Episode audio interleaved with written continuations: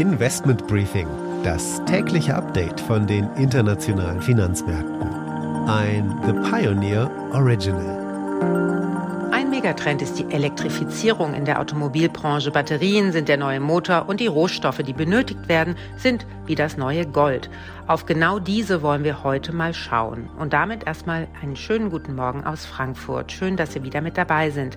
Mein Name ist Annette Weißbach. Herzlich willkommen bei einer weiteren Spezialausgabe zum Start ins neue Jahr.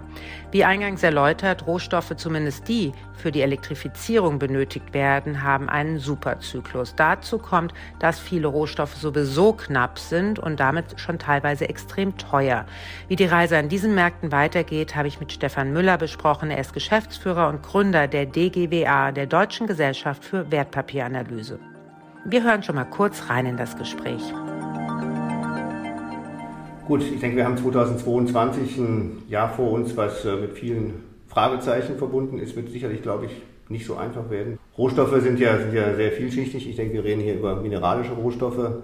Fangen wir vielleicht mal ganz vorne mit Gold, weil es jeder kennt und auch jeder irgendwie daran interessiert ist. Wir können damit rechnen, dass der Kurs steigt.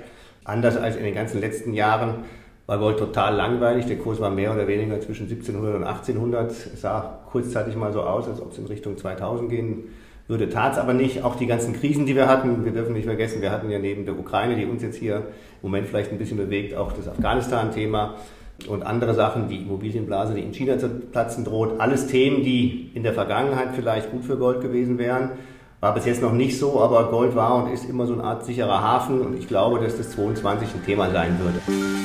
Die komplette Ausgabe hören Sie als Pionier. Damit unterstützen Sie unabhängigen Journalismus und halten unsere Angebote werbefrei.